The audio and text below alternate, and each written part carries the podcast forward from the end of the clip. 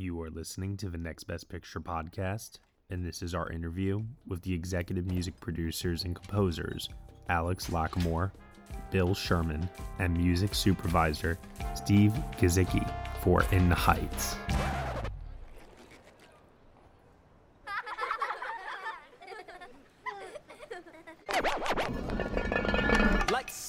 Washington Heights. Up at the break of day, I wake up and I got this little punk I gotta chase away. Pop the brake at the crack of dawn. Sing while I wipe down the awning. Hey, y'all. Good morning.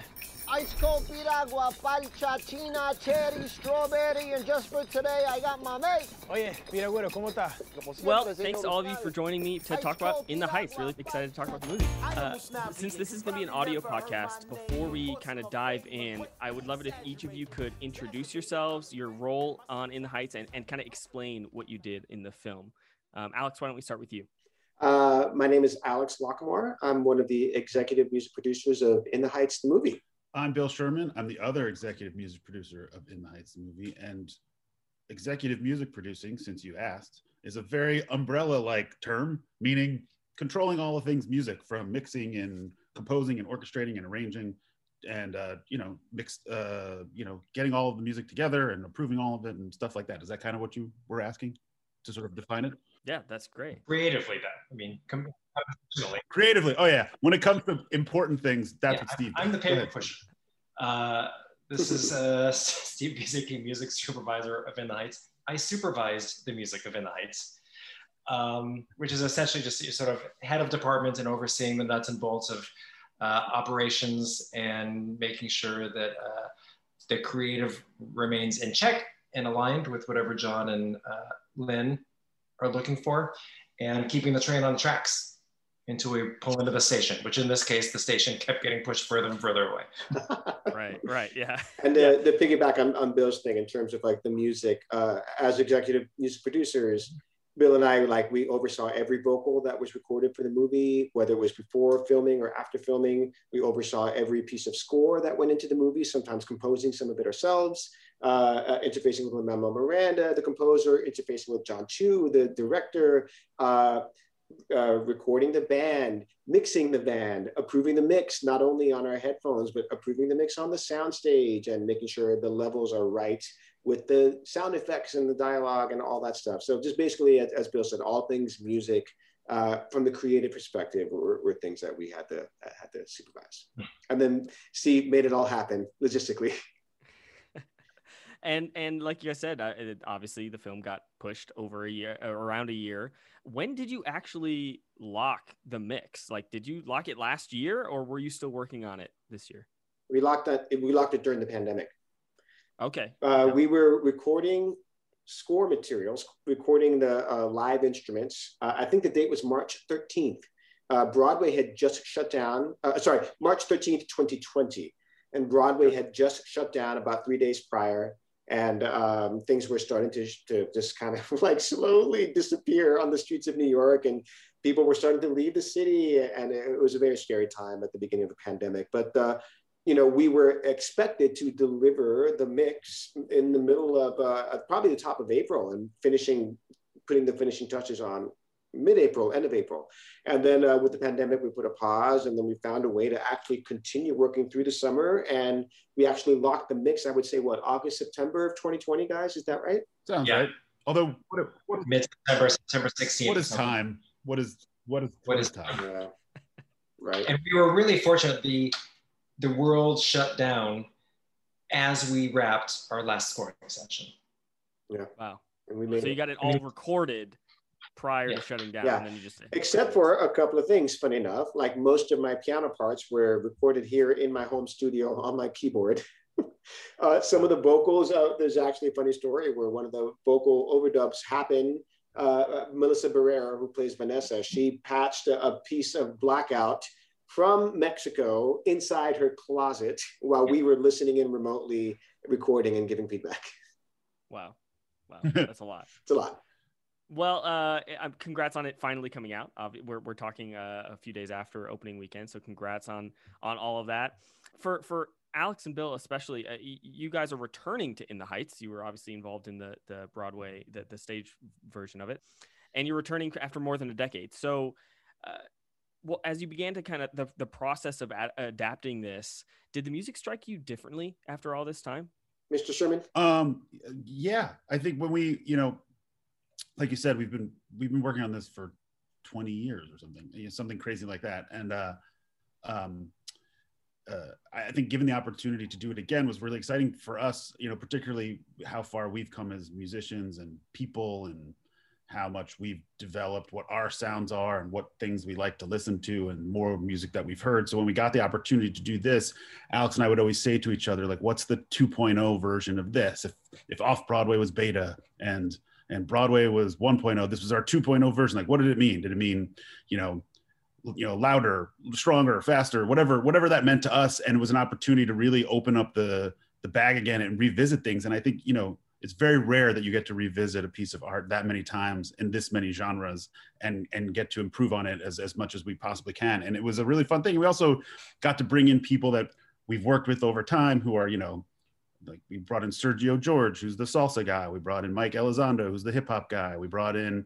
Greg Wells, who's you know he's the guy who produced The Greatest Showman. He's also this unbelievable mixer, and he was sort of another part of our team that just you know developed our stuff even more and more. And uh, uh, yeah, and I, I, you know, I finally, I don't know, like we've never talked about this, but I finally feel like we can lay it to rest. Like we've done all of this thing. Like we, there's literally no other version of this that it can happen. I think, right?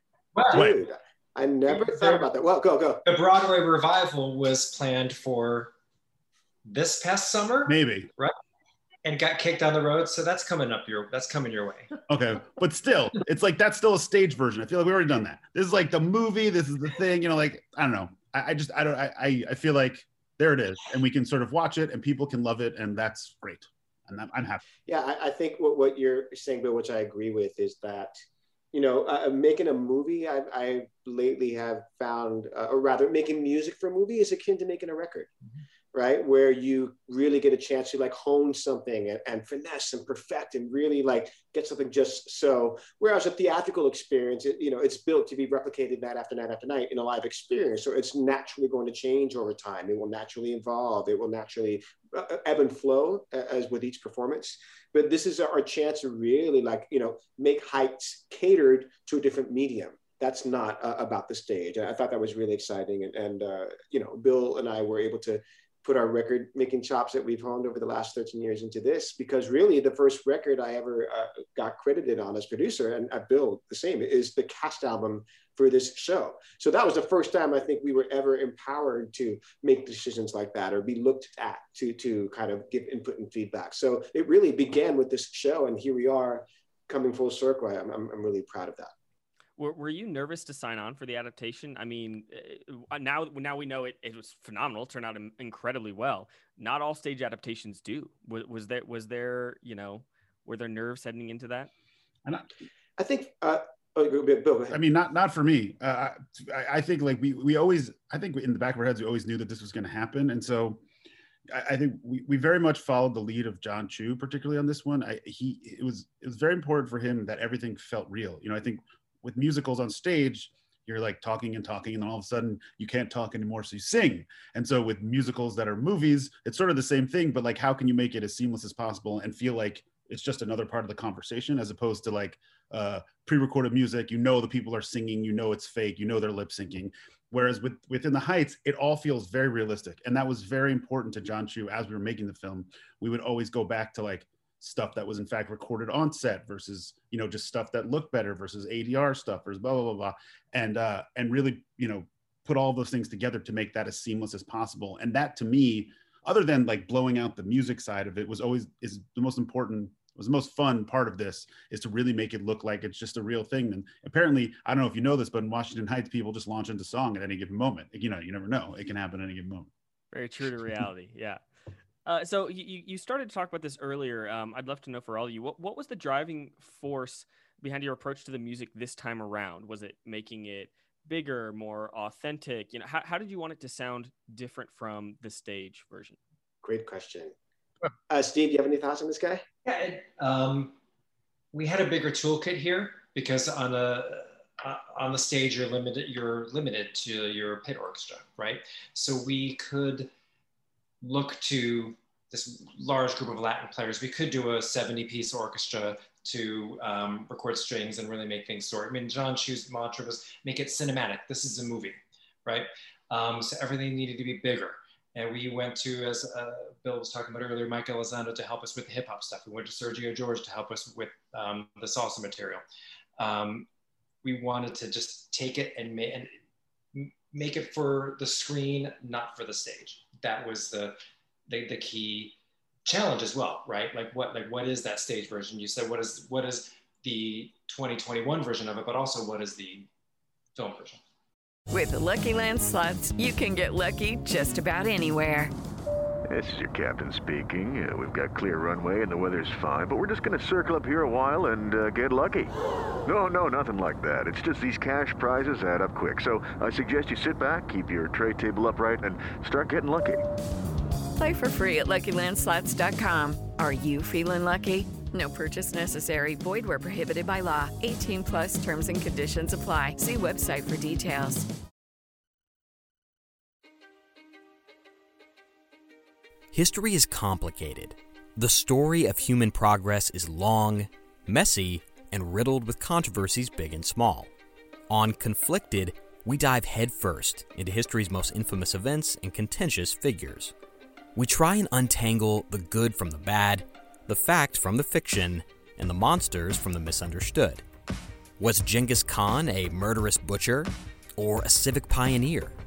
Did the Allied powers go too far in firebombing the German city of Dresden at the twilight of World War II? And how did the Marquis de Sade acquire such a sinister reputation? And was any of it true? These are just a few of the tough questions we wrestle with and investigate on Conflicted. So if you love history or just enjoy a good story, please join me, your host, Zach Cornwell, for a fascinating new topic each and every month. Conflicted, a history podcast, is available on Spotify, Apple, or wherever else you get your podcasts. I hope to see you soon.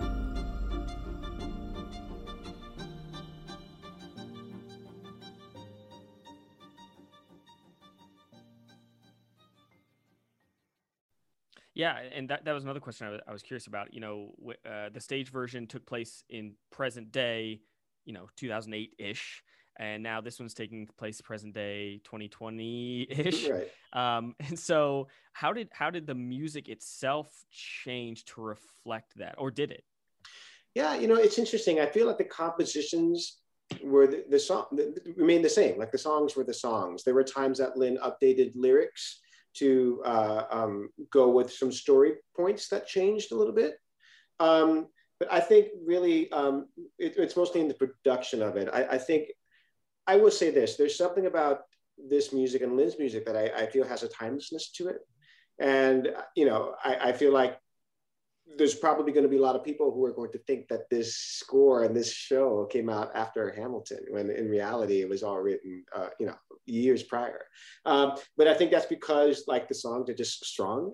And while the orchestration for a song like When You're Home back in 2008 was the best that Bill and I could do at that time. Here we are in 2021, you know, where we got an opportunity to reopen that song and look at it in a, in a different way through a different lens. So I feel like that's a song that kind of got a, a facelift in a way that it got updated and it felt more current and um, it feels contemporary, but doesn't go so far into a certain contemporary lane that it's going to date itself.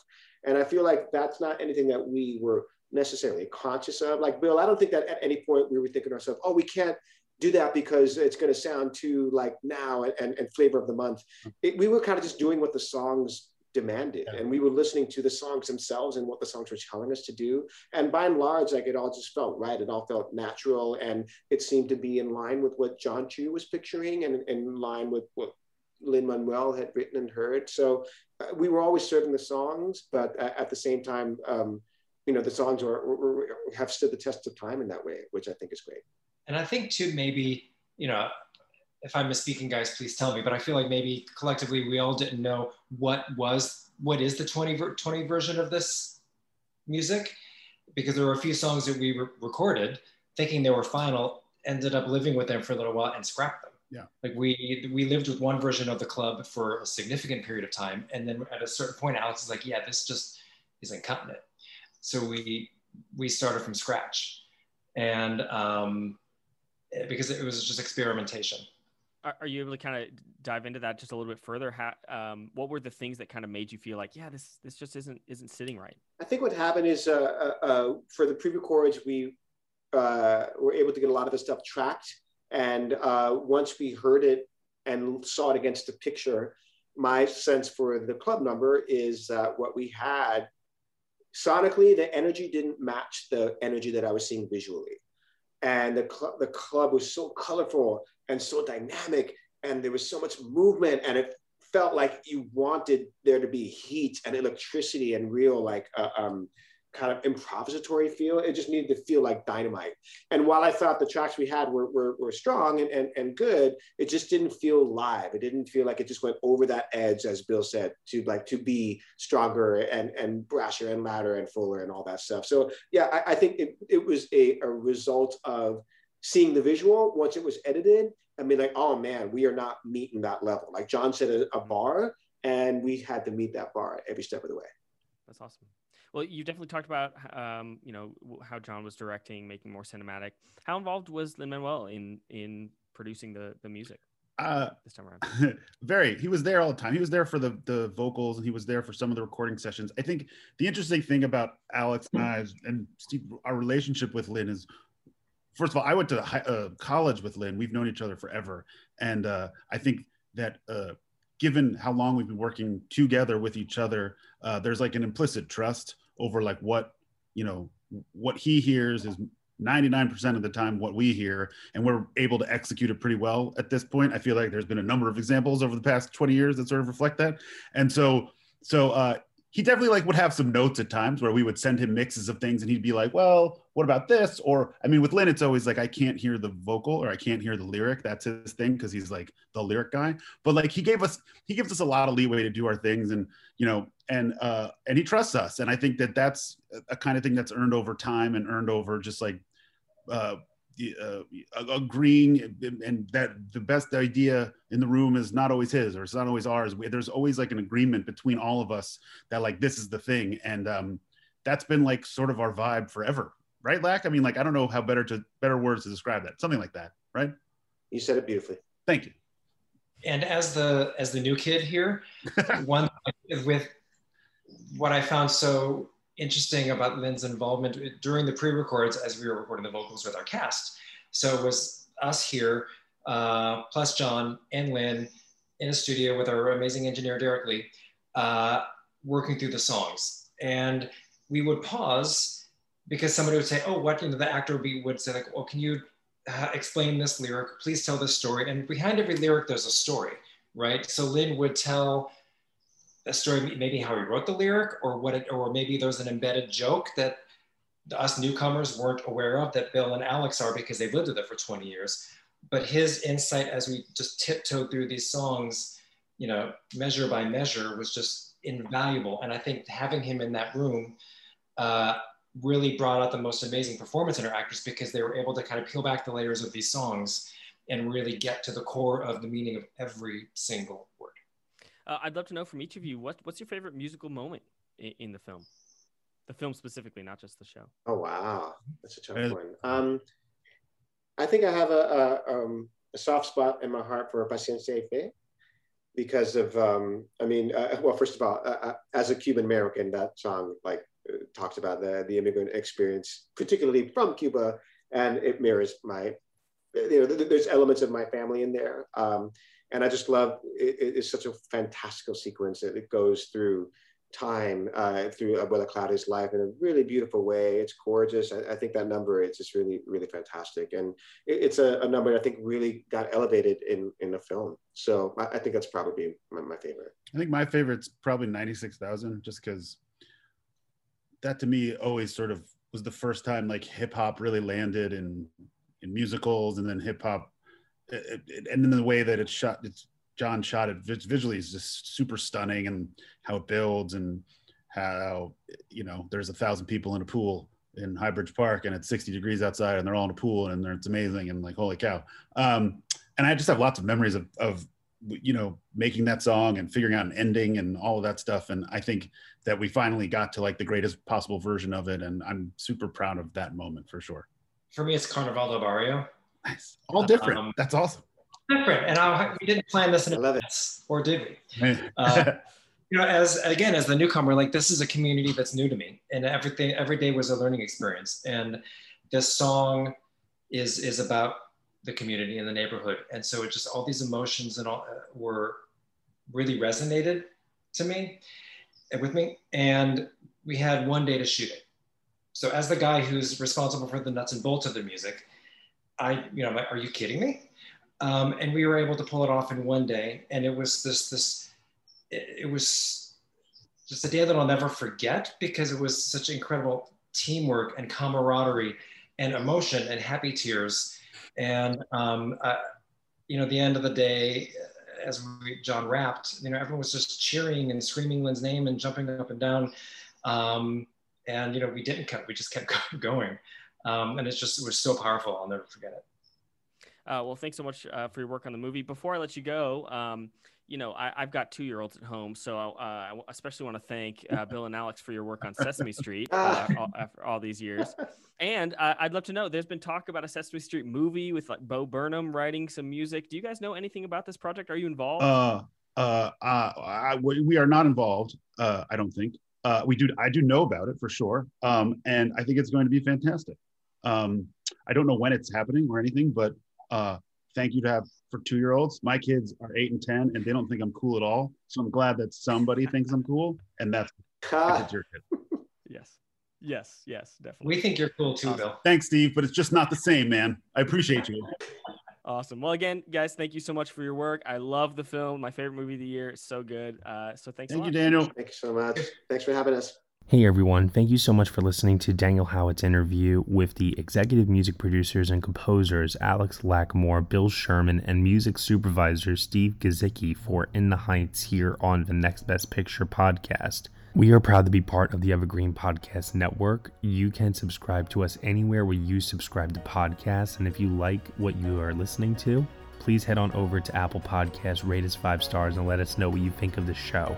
We really appreciate feedback and your support, which you can also lend on over at Patreon.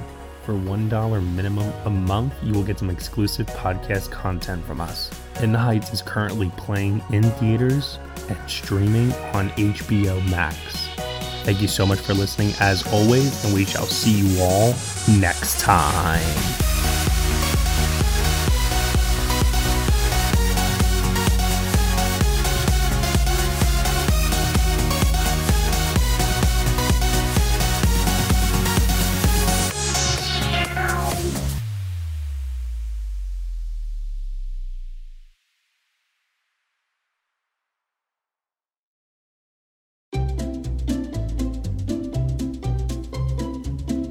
Hello, and welcome to Novel Conversations, a podcast about the world's greatest stories. I'm your host, Frank Lavallo, and for each episode of Novel Conversations, I talk to two readers about one book. And together, we summarize the story for you. We introduce you to the characters, we tell you what happens to them, and we read from the book along the way. So if you love hearing a good story, you're in the right place. Our ninth season is coming this fall. Tune in to hear from some of the all time great authors Charles Dickens, Jules Verne, F. Scott Fitzgerald, and more. Subscribe to Novel Conversations wherever you listen to podcasts.